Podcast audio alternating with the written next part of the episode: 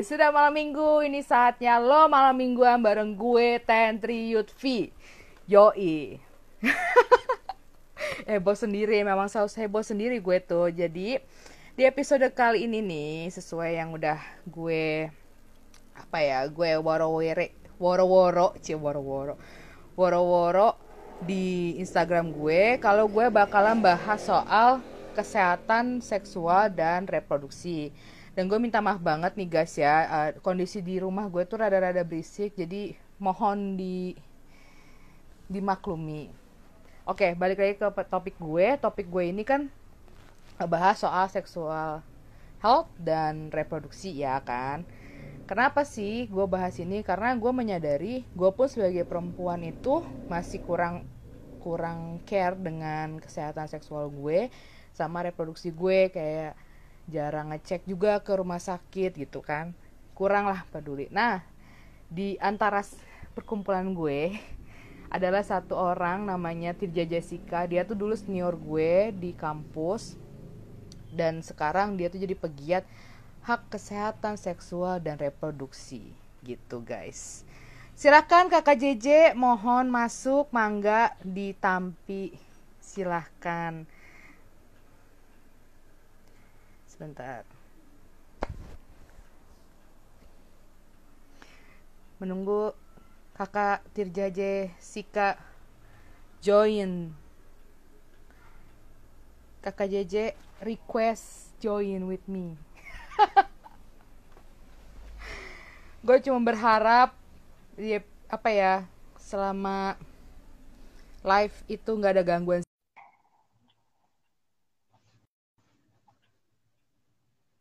Menunggu Kakak Tirjes. Hai. Hey JJ. Hai. JJ banget JJ. Hai Liu, halo. JJ apa kabar? Tadi kameranya masih kamera belakang ya, saya lupa. Iya, makanya. Geblek. Ya, gimana JJ, apa kabar gue? Kabar gue alhamdulillah, puji Tuhan, sehat sentosa ya. Pencernaan masih lancar, itulah yang paling penting. Riri banget, bener banget, pencernaan kudu lancar ya kan. Yoi, bener banget. Gue seneng deh, soalnya gue ketemu JJ itu kalau di Jakarta itu accidentally gitu, entah di mana gue nongkrong gue bisa ketemu JJ. Pokoknya nggak pernah, karena kita janjian nggak pernah jadi. Kalau janjian nggak pernah jadi, nggak dijanjiin malah ketemu. Kocak. Dunia tuh kecil banget, Jakarta tuh kecil banget. Oke deh Je, tadi gue udah briefing dulu kayak apa yang bakal kita omongin ini soal hak kesehatan seksual dan reproduksi ya kan. Secara lo bergelut di bidang ini selama bertahun-tahun. Asik. Anjay, masih boleh ngomong anjay nggak sih? Nanti lo dihukum. Boleh loh. Lo dihukum ya, anjim berarti, anjim. Boleh lah, itu kan selama kontrasinya positif dan bukan negatif, jadi oke. Oke. Gue langsung aja nih ke topiknya. Pertama nih, gue penasaran kenapa lo tuh peduli banget sama hak kesehatan seksual dan reproduksi gitu. Mulanya, apa yang bikin trigger? Kenapa ya? Pada mulanya gini aja dulu deh, mungkin ya. Gue mau nanya balik sama kalian dan sama lo juga, Ri. Kalau gue sebutin organ-organ tubuh ini, lo langsung cepet tahu gak ya? Mata. Tahu ya, dong di mana ya kan? Mata. Terus paru-paru, tahu dong. Tahu. Walaupun gue nggak bisa lihat gitu kan. Iya kan, lo tahu paling nggak letaknya kan ya. Ya. Tapi kalau gue coba ngomong labia minora, labia mayora, terus kemudian ovarium, lo tahu letak persisnya di mana? Enggak, gitu kan? Gue nggak tahu. Gue beneran nggak tahu. Iya. Kan? Ya, padahal itu bagian dari tubuh kita juga gitu kan? Iya. Ya, bagian dari tubuh kita, tapi kenapa kita kalau misalnya paru-paru, jantung, liver, usus tahu semua. Padahal itu kan juga organ dalam ya. Tapi kalau gue nyebutin labia minora, labia mayora, terus kemudian klitoris dan ovarium, kayak gitu orang belum tentu paham gitu loh ya. Apa ya, kita kan sebagai perempuan yang memiliki apa, sebagai orang yang memiliki rahim gitu, belum tentu tahu di mana letaknya gitu kan. Sedihnya begitu gitu loh. Terus kemudian ya yang bikin gue ke-trigger itu sebenarnya udah lama, dari gue pertama kali menstruasi kali ya. Pertama kali mengenal diri tubuh gue sendiri. Pengalaman menstruasi lo kayak gimana, Ri? Dulu pertama kali lo menstruasi? Gua almost forget. Kalau boleh tahu ya, kalau boleh boleh cerita. Beneran lupa, Je. Selupa itu. Beneran lupa. Oke. Okay. Kalau gue waktu itu pertama kali menstruasi itu di usia yang masih anak-anak ya, masih SD kalau nggak salah, SD kelas 5, kelas 6 gitu loh. Terus gue nggak paham apa itu menstruasi, gue nggak tahu. Tiba-tiba yang gue tahu, gue menstruasi yang ngasih tahu waktu itu ada ART di rumah yang apa, nyuciin baju gitu, bilang gue menstruasi karena ada bercak darah gitu kan, ada. Gue nggak tahu apa itu menstruasi dan gue sempat nangis dan gue berdoa sama Tuhan, Tuhan tolong hentikan ini, tolong sembuhkan aku dari penyakit. Gue pikir gue sakit waktu itu ya kan, gue pikir gue sakit, menstruasi itu sebuah penyakit gitu. Terus lama-kelamaan yang menjadi teman gue untuk mengerti soal kesehatan, gue belum tahu nih kesehatan seksual reproduksi itu apa, belum tahu. Yang gue tahu soal pubertas lah waktu itu. Yang menemani gue untuk mengerti soal pubertas justru bukan dari lingkungan terdekat gue, bukan dari orang tua, bukan dari guru, tapi gue baca Gadis, Kawanku, ya nggak sih dulu, untuk lo tahu masalah kayak gini. Terus kemudian ada kayak penyuluhan, workshop ke sekolah-sekolah gitu, misalnya dari pembalut apa, merek apa gitu, datang ke sekolah. Gue taunya dari situ ya kan. Nah setelah gue bertambah usia, terus kemudian mulai mengerti bahwa wah ini penting juga ya kesehatan, yang maksudnya bagian tubuh juga, tapi yang sering diabaikan karena orang-orang menganggap tabu. Iya, seringkali kesehatan seksual dan reproduksi ini dianggap tabu, padahal ini adalah bagian dari tubuh kita. Ngomongin soal kesehatan itu kan, arti kesehatan itu kan sebuah tahapan dari lo baru lahir nih sampai lo mati gitu. Jadi itu kesehatan itu lifetime gitu kan, seumur hidup lo. Itu ada tahap-tahap ya kan, dari lo bayi, anak-anak, terus kemudian pubertas dan segala macamnya gitu kan. Nah, banyak hal yang kita missing, yang harusnya kita memiliki pengetahuan soal itu, miss aja gitu. Kalau ngomongin soal kesehatan seksual dan reproduksi, misalnya bagaimana orang bisa tahu, orang bisa hamil, prosesnya.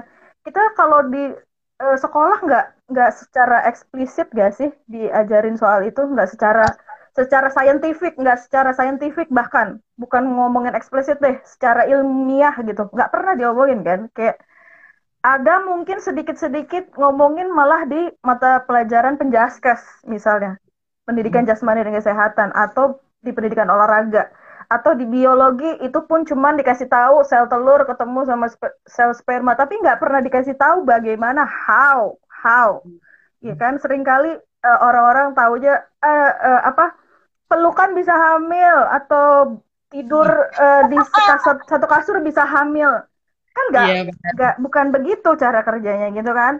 Nah itu yang membuat gue kenapa merasa kayaknya gue perlu deh masuk ke dunia ini gitu. Itu sih awal mulanya, Ri. Kenapa gue dan mulai concern banget itu di tahun 2016. Waktu itu gue jadi volunteer di ada organisasi perempuan gitu, dan semakin gue mengikuti movementnya pada saat itu, semakin kesini gue ngerasa ini adalah hal yang perlu diadvokasi atau perlu diaddress masalahnya gitu. Oke. Nah selama lo masuk ke jadi relawan gitu ya, nah apa sih concern lo, Je? Concern lo itu apa gitu? Concern gue yang kalau soal tentang HKSR ini, hak kesehatan seksual, HKSR, hak kesehatan seksual dan reproduksi. Jadi ini adalah satu paket, jadi HKSR ini juga termasuk hak kita gitu, hak hak asasi manusia, hak yang mendasar gitu.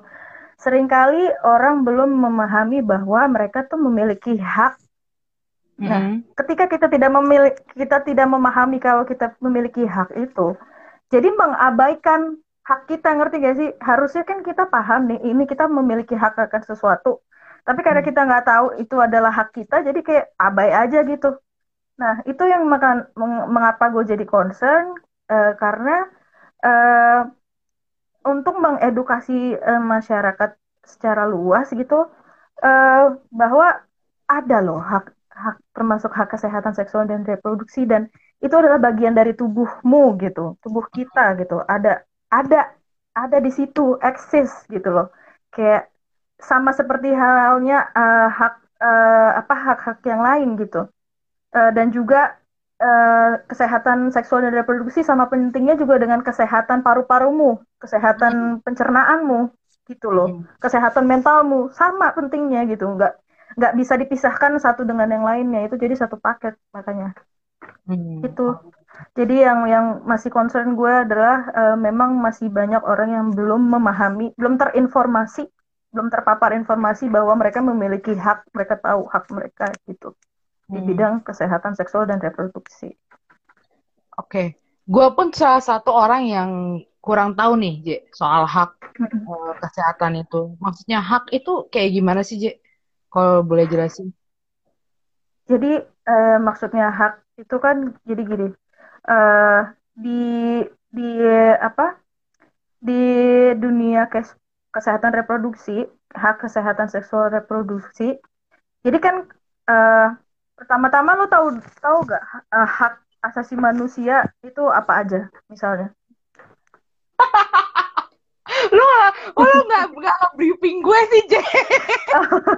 Ya nggak apa-apa. Ini kan maksudnya kita jadi tektokan aja, dari dua arah kita. Hak asasi manusia yaitu tidak terdiskriminasi. Ya salah satunya itu. Ya, salah satunya itu, dan hak asasi manusia itu juga maksudnya berhak hidup, bahagia, aman, sejahtera gitu. Nah, itu yang gue tahu umum gitu. Iya, gitu. Iya. Nah, begitupun karena HKSR juga adalah bagian dari HAM, jadi di IPPF tahun 96, IPPF itu International Planned Parenthood Federation, Federasi Keluarga Berencana Internasional, tahun 96 merumuskan 12 hak-hak kesehatan seksual dan reproduksi. Aku informasi cepat aja ya. Itu di antara itu ada hak untuk hidup, hak atas kebebasan dan keamanan, hak atas kesetaraan dari bebas segala bentuk diskriminasi, tadi yang lo bilang bebas dari diskriminasi, terus kemudian termasuk kehidupan dia berkeluarga dan reproduksinya, dia mau berkeluarga sama siapa, terus hak atas kerahasiaan pribadi, ini penting banget. Privacy, soal privacy, ketika misalnya lo mendaftar di suatu klinik, lo bebas untuk menjaga kerahasiaan pribadi lo, ya kan? Terus hak untuk kebebasan berpikir, hak untuk mendapat informasi dan pendidikan. Nah, ini yang masih memang masih kurang ya di Indonesia gitu. Itu kan adalah hak soal informasi dan pendidikan kita tentang kesehatan dan seksual dan reproduksi. Itu aja gue sebagai warga negara Indonesia yang sah, yang punya KTP dan bayar pajak, gue nggak mendapatkan itu, Ri. Jadi itu kan harusnya negara hadir ya memberikan itu. Nah, itu aja belum gitu. Terus kemudian hak untuk memilih bentuk keluarga dan hak untuk membangun atau merencanakan keluarga. Itu maksudnya itu termasuk lo kapan mau punya anak, dan mau atau tidak punya anak, dan kalaupun punya anak, jaraknya berapa anak satu dengan yang itu juga termasuk hak lo, gitu. Terus kemudian, hak untuk mendapatkan manfaat dari hasil kemajuan ilmu, pengetahuan, dan teknologi. Ilmu, pengetahuan, teknologi, sains itu kan berkembang pesat. Lo merasakan nggak itu manfaatnya sekarang? Soal itu, untuk kesehatan seksual dan reproduksi lo. Kutanya balik nih. Ini kan harusnya misalnya gini, soal kesehatan seksual dan reproduksi, misalnya udah banyak nih harusnya peralatan-peralatan yang canggih yang kita bisa mengakses itu. Tetapi akses pun tidak gitu loh. Misalnya kayak seringkali kita tahu kalau misalnya di daerah-daerah yang rural, daerah-daerah yang remote area atau di daerah yang terpencil, mereka masih kesulitan untuk mendapatkan akses soal ilmu pengetahuan dan teknologi misalnya di bidang layanan kesehatan. Itu juga masih ada, masih terjadi gitu. Terus kemudian hak kebebasan berkumpul dan berpartisipasi dalam hal berpolitik. Maksudnya berpolitik ketika menentukan kebijakan-kebijakan soal rahim lo sendiri. Yang menentukan kebijakan itu pada punya rahim atau enggak biasanya? Enggak. Misalnya dia mau menentukan kebijakan soal reproduksi perempuan, notabenenya misalnya ngomongin soal rahim. Rata-rata yang mengambil keputusan justru bukan yang berkepentingan gitu. Maksudnya bukan berkepentingan dalam artian yang memiliki tubuhnya itu loh. Ya, tubuhnya. Jadi seringkali dipisahkan antara yang memiliki yang berpolitik sama yang memiliki tubuhnya gitu. Seringkali kan seperti itu. Terus kemudian hak untuk bebas dari penganiayaan dan perlakuan buruk. Itu juga sering banget orang-orang belum tahu bahwa dia harusnya terbebas dari penganiayaan dan perlakuan buruk. Itu adalah hak kesehatan, 12 hak kesehatan seksual dan reproduksi yang dirumuskan oleh IPPF tahun 96. Itu sih maksudnya hak kesehatan seksual reproduksi itu. Makanya kenapa dia adalah bagian dari HAM ya, karena itu melekat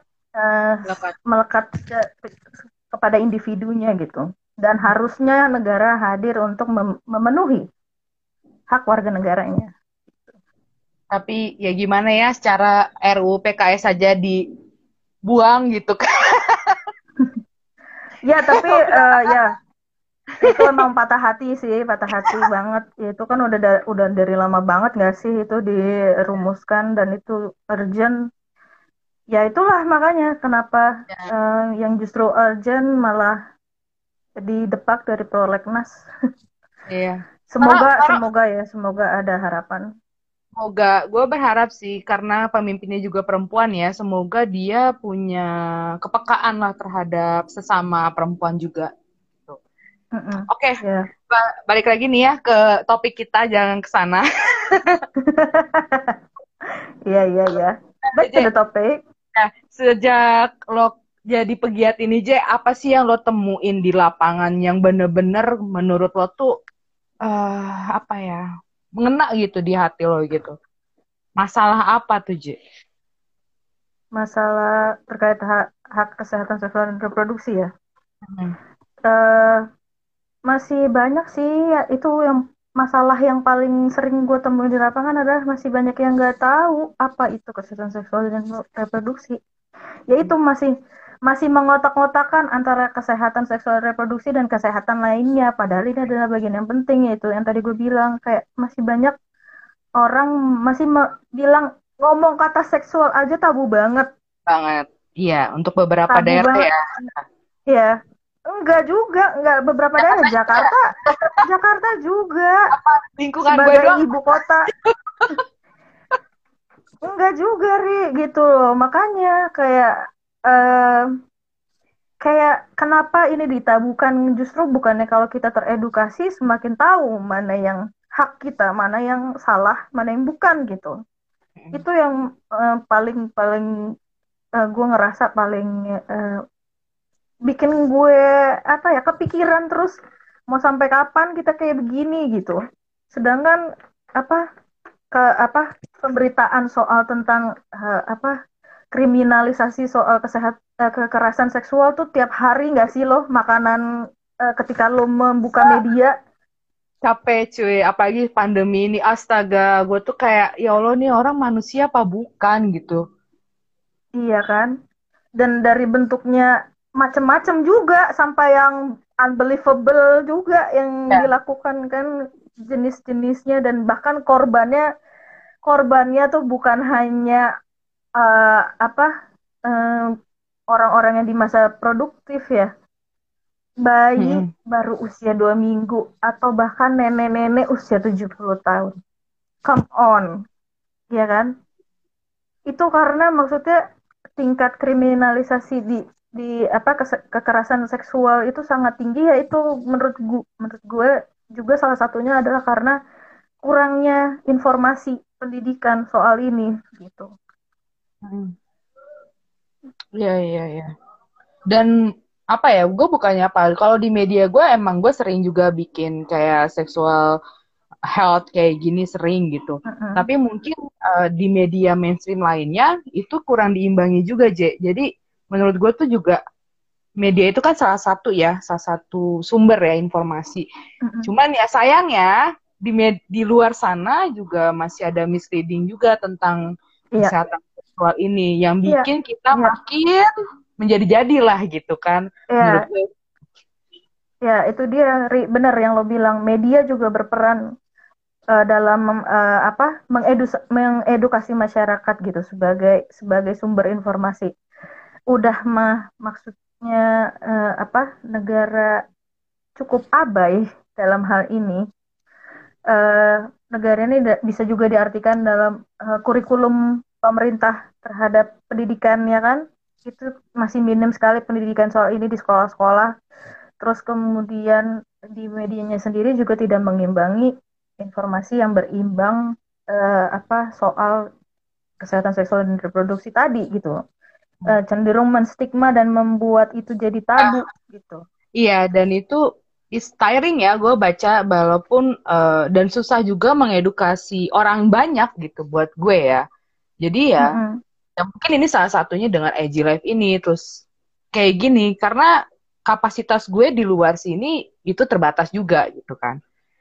Emang susah kok, gue akuin susah banget. Iya, emang masih jalan panjang, tapi semangat nggak, kita jangan berhenti di sini sih, jangan berhenti, maksudnya sampai kita ke tujuan kita itu semua bisa paham atau minimal terpapar informasi soal ini gitu. Iya. Dan ini juga bukan cuman tugas satu orang atau tugas salah satu gender aja atau salah satu kelompok masyarakat. Enggak, ini semua, mau dari negara sampai unit terkecil keluarga pun ini adalah memang tugas bersama gitu. So. Nah, ini gue boleh langsung bahas isu yang agak sensitif gitu, Je. Kayak gimana tuh ya, isu agak sensitif tuh ya. Sekarang tuh apa-apa semua hal sensitif sih. Iya. Oke, apa-apa. Coba. Yang kita soal ngobrol-ngobrolin. Klinik kemarin gimana ya? Kayaknya itu emang agak sensitif. Agak sulit ya dibahas gitu karena gue juga masih nggak tahu perkembangan kasusnya gimana gitu. Tapi kalau misalnya dari lo sendiri nih, Je, sebagai pegiat gitu, apa sih yang lo lihat dari adanya banyak loh? Ini kasus tuh banyak banget ya, Je. Nggak cuma satu, maksudnya masih banyak orang dan perempuan yang kurang juga informasi soal ini gitu, si isu sensitif ini. Jadi gini, kita mungkin berangkat dari sini dulu ya, kayak di masa pandemi ini apa sih kekerasan seksual yang terjadi, kekerasan apa sih yang sering terjadi. Jadi di laporannya LBH Apik dan juga Komnas Perempuan, selama pandemi ini tingkat kekerasan terhadap perempuan, pokoknya tingkat kekerasan domestik itu melonjak jauh daripada tahun-tahun sebelum.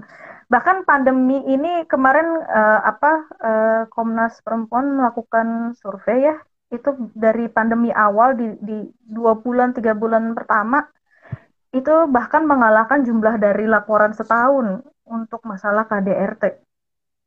Itu. Yeah. Jadi orang di rumah, menghabiskan waktu di rumah ini memang untuk di satu sisi memutus mata rantai penyebaran COVID, tetapi di sisi lain ini menimbulkan masalah juga. Jadi ketika seseorang berada di relasi atau berada di dalam keluarga yang berkekerasan, relasi yang timpang antara si pasangannya entah apalah ya pasangannya itu, jadi mempersulit mereka ketika mengalami kekerasan gitu kan. Udah harus stay di rumah terus mengalami kekerasan pula, mereka harus lari kemana gitu, mereka nggak bisa serta-merta misalnya mengalami kekerasan bisa langsung ke rumah orang, ke rumah tetangga, mikir lagi kan kayak aduh COVID ini bikin gue ketularan dan segala macam, hingga berdampak pada kekerasan-kekerasan yang dialami itu ada kekerasan berbasis gender online, itu contohnya misalnya kayak lo data-data pribadi lo di upload tanpa sepengetahuan lo, tanpa seizin lo gitu, mungkin ingin memeras tujuannya, ingin apapun lah mendapatkan keuntungan, tapi melakukan kekerasan, misalnya foto-foto pribadi langsung diupload, itu kekerasan berbasis gender online. Korbannya seringkali memang perempuan, tapi tidak menutup kemungkinan laki-laki dan trans juga mengalami itu gitu. Terus kemudian sampai pada kekerasan perkosaan yang akhirnya berujung pada kehamilan tidak direncanakan atau kehamilan tidak diinginkan. Nah, kalau udah mengalami kehamilan tidak direncanakan atau KTD, terus perempuan harus kayak gimana? Harus bisa apa gitu kan?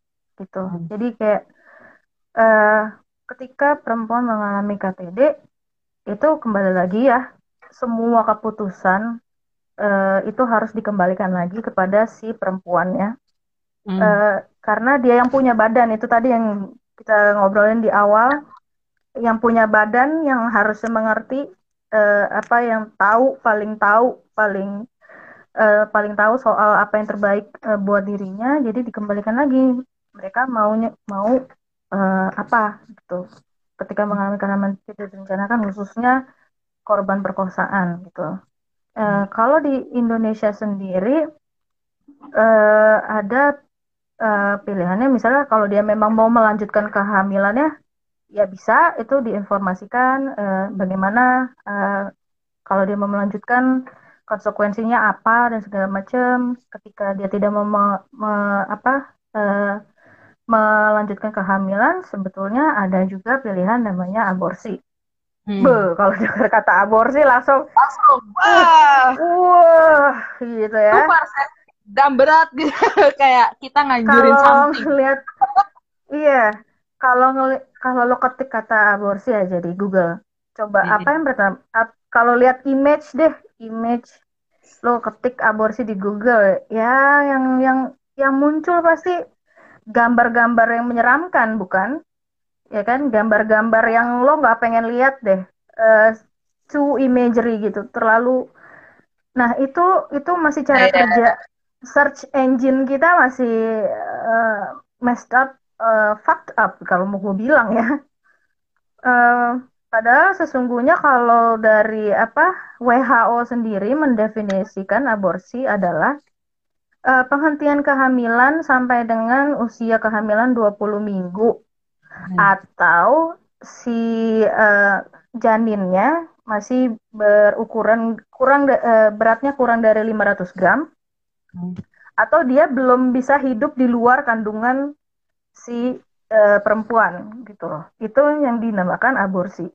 Tapi kalau kita ngelihat gambar itu jauh di luar dari definisi itu, bukan? Iya.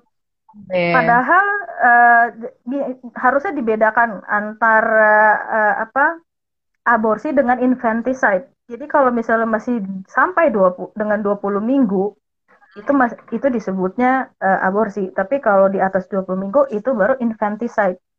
Makanya orang seringkali infanticide. Makanya orang seringkali terjebak dalam istilah aborsi itu membunuh bayi, padahal bukan. Harusnya kalau mengikuti definisi atau term dari WHO, Badan Kesehatan Dunia ya.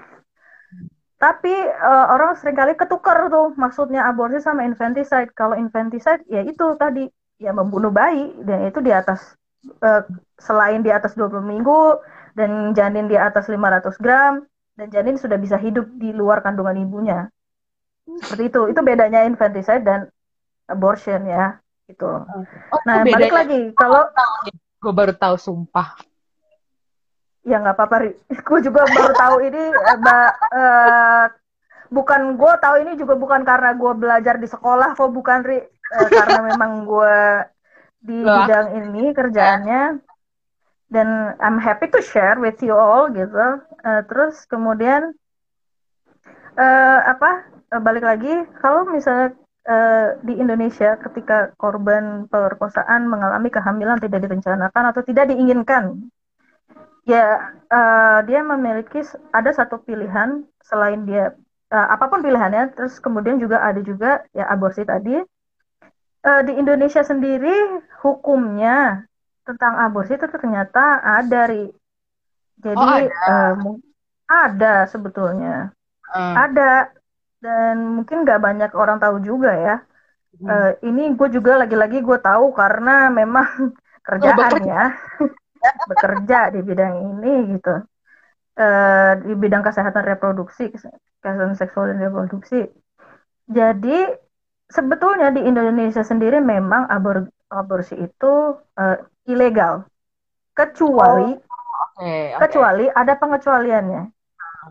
Kecuali untuk dua indikasi.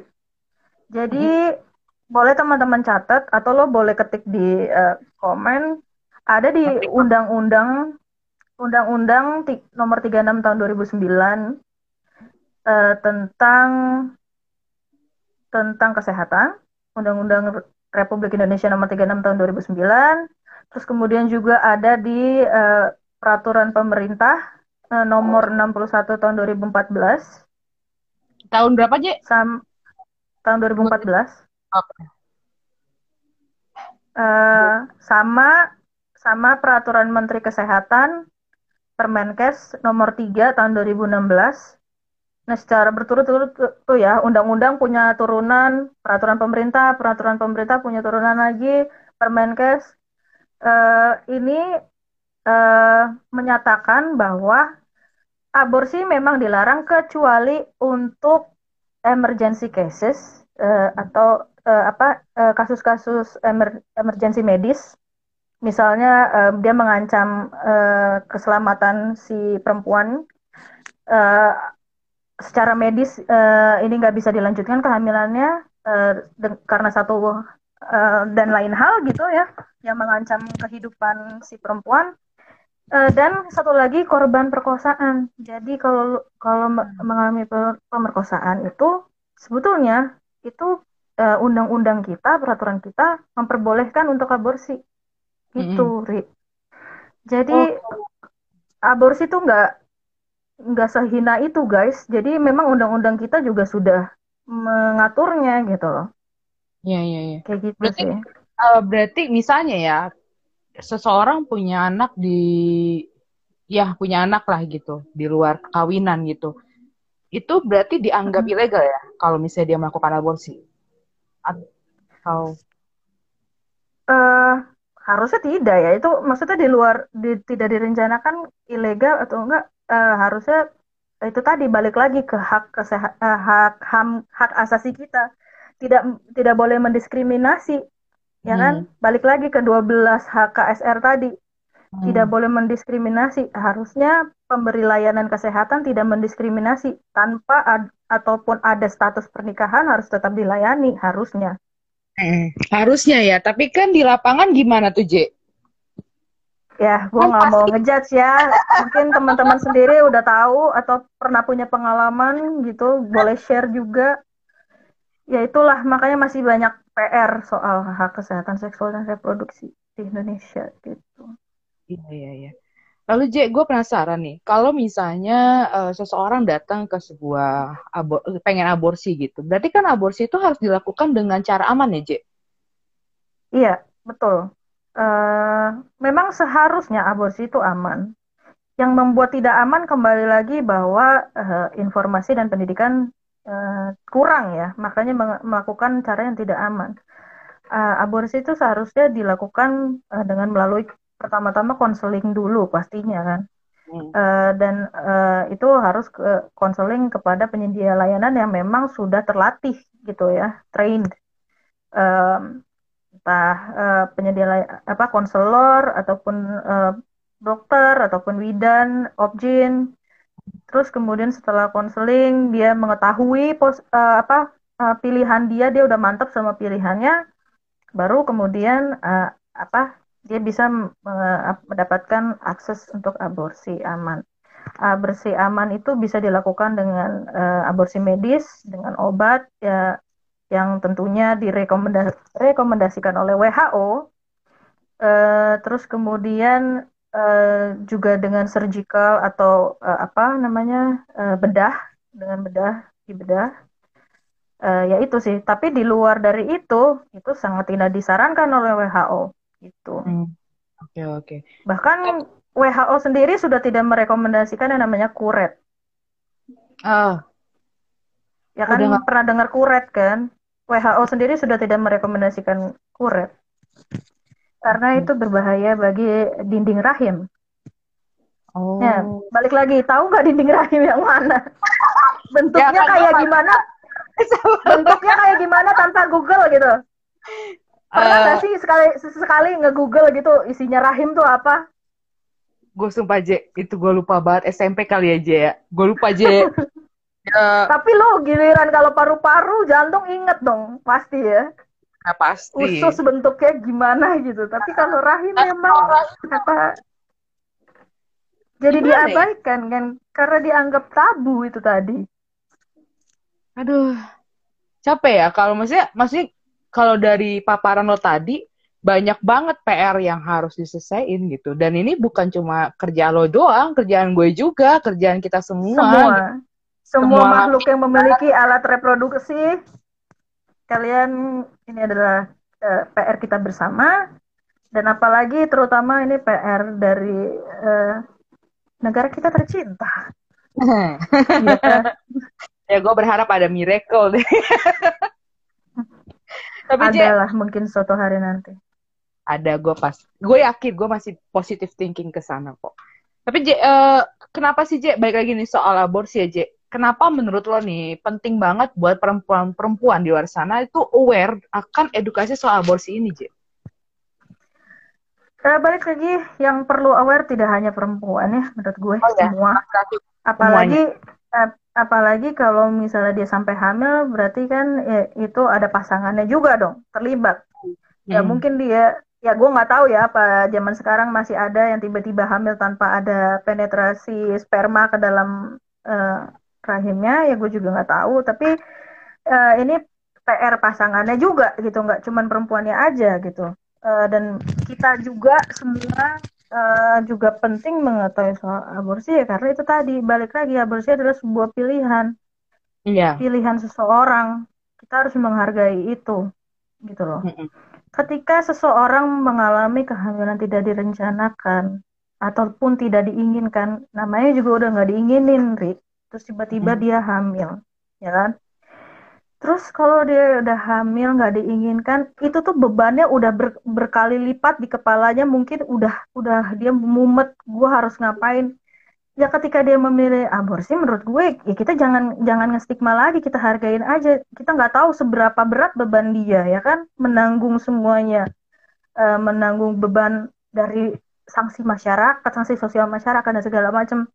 Kadang-kadang yang lebih berbahaya dari aborsi bukan aborsinya, tapi stigma orang-orang gitu loh. Banget dari dulu. Omongan orang yang bisa lebih membunuh orang gitu loh. Ya benar banget. Kan? Kita harus menghargai aja, udah. That's it gitu loh. Makanya kenapa penting juga kita mengetahui aborsi ya, karena itu. Sampai ke aborsi itu orang udah mikir dulu berkali-kali, dia udah konseling, apa energi dia udah dibuang, uang dan segala macam. Ya itu aja, cukup menghargai aja, nggak usah dinyinyirin. Lebih baik lo mengedukasi diri tentang aborsi itu apa gitu loh, daripada lo menstigma orang, dia aborsi, dosa, ini, bla bla bla. Who am I to judge gitu loh. Tapi kalau urusan dosa, urusan apa itu urusan dia pribadi gitu loh. Dan ngomongin soal apa, kan hak untuk hidup janinnya gitu loh.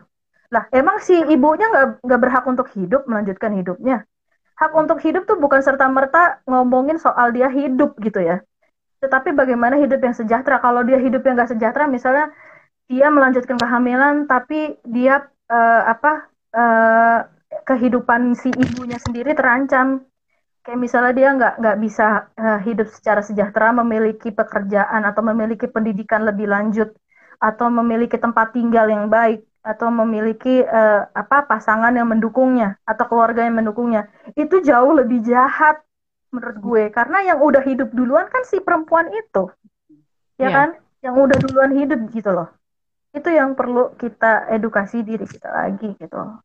Termasuk gue juga mengedukasi diri gue, termasuk gue juga. Karena gini loh, kadang kan mungkin perempuan itu pengen meneruskanlah kandungannya, tapi kadang pasangannya ada juga nih yang udahlah aborsi aja gitu. Nah ini kita sebagai perempuan bisa kan mempertahankan hak itu gitu, dan kita harus sebenarnya mempertahankan hak itu gitu. Balik lagi tadi gue bilang, yang punya rahim siapa? Kita. Si perempuannya. Iya, perempuan. Iya. Pilihan harusnya di mana? Yang di punya rahim dong. Iya. Nah itu dia. Itu kalaupun pasangannya maksa nyuruh dia menghentikan kehamilannya, ya itu salah. Harusnya pilihan itu kembali lagi kepada si perempuannya. Yang punya tubuh selalu mengembalikan pilihan kepada si perempuan. Dia yang harus menjadi pusat dari penentu keputusannya. Jangan ada intervensi-intervensi. Memberikan informasi pilihan itu baik, tetapi balik lagi pilihan harus ada di tangan perempuannya. Gitu. Dan kita emang harus hargain ya apapun keputusan perempuan, karena sebagaimana kita mau dihargai juga, bukan? Gitu. Benar. Oke, nih ada pertanyaan nih, Jek, dari Pilus. Bahas morning pills dong. Apanya yang mau dibahas ya? Apa nih Pilus? Ya, pertanyaannya masih agak belum spesifik. Pilus, silahkan, apa yang mau dibahas dari morning pills? Morning pills tuh yang mana sih, J? Tuh gue aja nggak tahu. Iya makanya itu, gue juga nggak tahu pertanyaan dia merujuk ke mana. Dianya king kemana nih? Ah, kalau lu KB tahu nggak, J? KB keluarga berencana. Pil. Apa alat-alatnya? Jadi gini, alat-alat kontrasepsi. Ini alat-alat kontrasepsi nih, gue penasaran. Sebagai manusia yang juga adalah manusia juga termasuk makhluk seksual ya, yang mana maksudnya makhluk seksual bukan berarti pikirannya seks mulu, tidak. Yang membedakan manusia dengan hewan ketika ngomongin seksualitas, kalau misalnya hewan mating, itu mereka untuk apa, Ri, tujuannya? Kalau hewan, kalau ngomongin hewan. Gue ngerasa bego banget. Kalau mereka mating. Kalau hewan kawin, tujuannya apa? Beranak pinak, melampiaskan. Beranak pinak kan? Enggak dong. Mana ngerti nafsu? Gue juga gak ngerti, gue bukan dokter hewan. Iya, makanya. Gue juga bukan dokter hewan, Ri. Tapi gue juga mempelajari ini, Ri. Jadi yang membedakan manusia dengan hewan soal seks adalah kalau hewan itu kawin untuk bereproduksi aja tujuannya. Tetapi yang membedakan manusia dengan hewan adalah manusia juga melakukan seks for pleasure, buat kesenangan. That's why seks tidak melulu untuk tujuannya supaya hamil, bereproduksi, memiliki anak, tidak. Ada juga yang untuk tujuannya have fun, atau for pleasure gitu. Balik lagi tadi kan. Jadi ketika dia tidak menginginkan kehamilan, bisa ada pencegahan yaitu dengan alat-alat kontrasepsi. alat-alat kontrasepsi yang lo tahu apa aja, Ri? Ada pil KB, ada yang kalau buat di perempuan ya, yang spiral, terus kondom. Tapi kayak katanya ada kondom buat perempuan, cuma gue belum lihat nih. Kayak gimana bentuknya gitu. Itu sih. Oke, ada female kondom sama male kondoms ya. Ya bedanya memang kalau yang female kondoms dia langsung dimasukkan ke dalam vagina, langsung dimasukkan ke dalam vagina. Kalau yang male kondoms tuh yang banyak di pasaran yang dipakainya untuk yang berpenis ya. Oke, terus kemudian ada pil KB. Pil KB itu yang diminum secara berkala, ada rutinitas jamnya harus teratur. Kalau misalnya lo cek Google, pil KB itu ada waktunya, biasanya ada jeda berapa harinya gitu. Berapa lama maksudnya dia untuk meminum. Terus kemudian ada juga tadi spiral tuh maksudnya IUD yang bentuknya T. Gini, ini dipasang di dalam rahim, terus kemudian ada yang bentuknya patch, ditempel kayak plester, patch. Terus ada injeksi suntik, dan itu pun soal kontrasepsi ya. Selama ini yang sering dibebankan, menurut lo siapa? Perempuan. Yes. Biar nggak hamil perempuannya yang disuruh minum pil KB. Padahal pil KB sendiri pun punya efek samping banyak gitu ya, ke hormon ya, ke hormonal gitu. Padahal sebetulnya misalnya kalau memang berpasangannya antara laki-laki dan perempuan ya. Padahal si laki-laki pun bisa juga menggunakan alat kontrasepsi, misalnya tadi lewat injeksi atau lewat patch, kondom. Tidak melulu harus membebankan itu kepada perempuan gitu loh. Terus kalau misalnya infertilitas, ngobrolin infertilitas atau ketidaksuburan, lagi-lagi yang disalahin perempuan. Kenapa? Why? Padahal sebetulnya ketidaksuburan itu hormonal, dan itu tidak hanya perempuan, bisa juga dari laki-lakinya. Itu makanya penting untuk mengedukasi diri tentang kesehatan seksual dan reproduksi gitu. Know your rights gitu loh, taulah hakmu di mana gitu. Supaya tidak lagi menjadi tidak lagi kita menjadi korban terhadap ketidakadilan udah dari negara, terus dari pasangan, dari keluarga gitu. Makanya penting ini bebannya bukan hanya di perempuan aja gitu, semuanya. Iya betul, dua-duanya ya sebenarnya. Karena gini loh, kita kita lolos dari yang namanya kehamilan, tapi ada penyakit yang namanya apa, Je? Penyakit menular seksual. Ini juga. Ini penting, Ri. Untung lo ngomong ini. Jadi ya, alat kontrasepsi yang bernama kondom itu berfungsi bukan hanya untuk mencegah kehamilan, tetapi juga mencegah Anda sekalian dan termasuk saya dari penularan infeksi menular seksual, STD.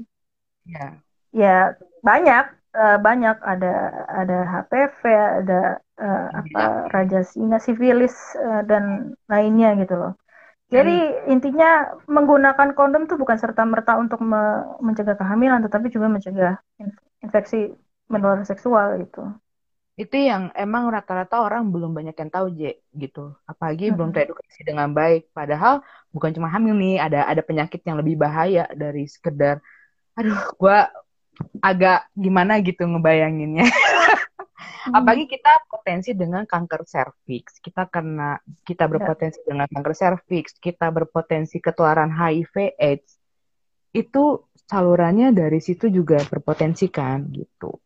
Makanya kontrasepsi itu emang perlu dipakai, baik perempuan ataupun laki-laki. Gitu loh guys. Nah, dan juga infeksi menular seksual bukan hanya dari kelamin loh. Dari oral mungkin ya dari oral ataupun backdoor, from the backdoor. Jadi ya itu, edukasilah diri kita selagi kita bisa, mampu dan bisa mengakses gitu, dan berbagi informasi dan pengetahuan tidak berhenti di kamu saja gitu. Oke. Pertanyaan soal kalau pakai kondom kurang fun dong, mau pandangan. Nah, itu dia. Iya. Jek, lo harus ringkas dalam waktu 2 menit lo jelasinnya. Iya bener nih. Apa? Enggak kan, kadang tuh kan kayak nih, ada pertanyaan. What do you mean by fun? Kayak kurang gini loh. Fun tuh maksudnya kurang berasa, kurang enak di bagian laki-lakinya, bukan di bagian ini. Come on, alat kontrasepsi yang bernama kondom itu berbagai macam jenis, dari yang 0,000 mm, terus kemudian ada yang macam-macam ini. Kalau cuman ngerasa fun karena penetrasi doang, lu harusnya kreatif juga dong dengan cara yang lain gitu loh. Yeah. Jangan terpaku gara-gara nggak mau pakai kondom. Come on. Please, it's 2020 udah mau habis, 2020 udah mau habis, masih aja bilang nggak pakai kondom itu nggak fun. Come on. Iya, please deh, itu nggak banget deh ya kan guys. Gua oke, ini seru banget sih. Gua berharap bisa lagi IG live bareng lo, karena ini sesi udah mau habis kak, sebelum dimatiin. Sebenarnya gue pengen minta pesan-pesan lo aja deh, J, buat perempuan luar sana. Pesan-pesan kayak mau kemana aja gue. Pesan recap nih. Aja kali ya, recap. Ketahuilah. Pokoknya intinya gini, kesehatan seksual dan reproduksi itu adalah bagian dari diri kita juga yang penting untuk diperhatikan. Tidak hanya kesehatan paru-paru, pencernaan, kesehatan mata, karena kita juga memiliki organ reproduksi yang juga adalah satu kesatuan tubuh kita. Jadi from up to toe gitu, sama pentingnya juga dengan kesehatan mental, kesehatan fisik yang lainnya. Jadi ini bukan hal yang tabu. Intinya gitu, dan juga please respect other people choice gitu. Udah sih, dua itu aja sih kesimpulannya dari gue. Bener. Dan ingat ya, hak-hak kita sebagai perempuan dan manusia itu monggolah dipelajarin. Gue juga lagi mempelajari berkat JJ. Jadi gue tahu. Oke, JJ. Dan intinya satu lagi, satu kiri. Ini bukan tugas perempuan doang. Ini tugas semua. Semua, termasuk orang tua. Menurut gue, termasuk orang tua. Iya. Ya, oke. Makasih banget, J, udah ngeluangin waktunya. Makasih banget buat teman-teman yang udah nonton dari awal sampai akhir. Semoga obrolan kita ini bermanfaat walaupun berat gitu ya. Tapi ini sangat mengedukasi loh, beneran. Gue tuh sangat teredukasi dengan JJ. Oke, J, sehat-sehat ya, J, di sana, J. You too, Riri. Hope this nightmare is over soon so we can live. Oke. Sedengli ya. Sehat. Iya. Sakedeng-dengnya. Oke. Dadah. Bye-bye. Thank you.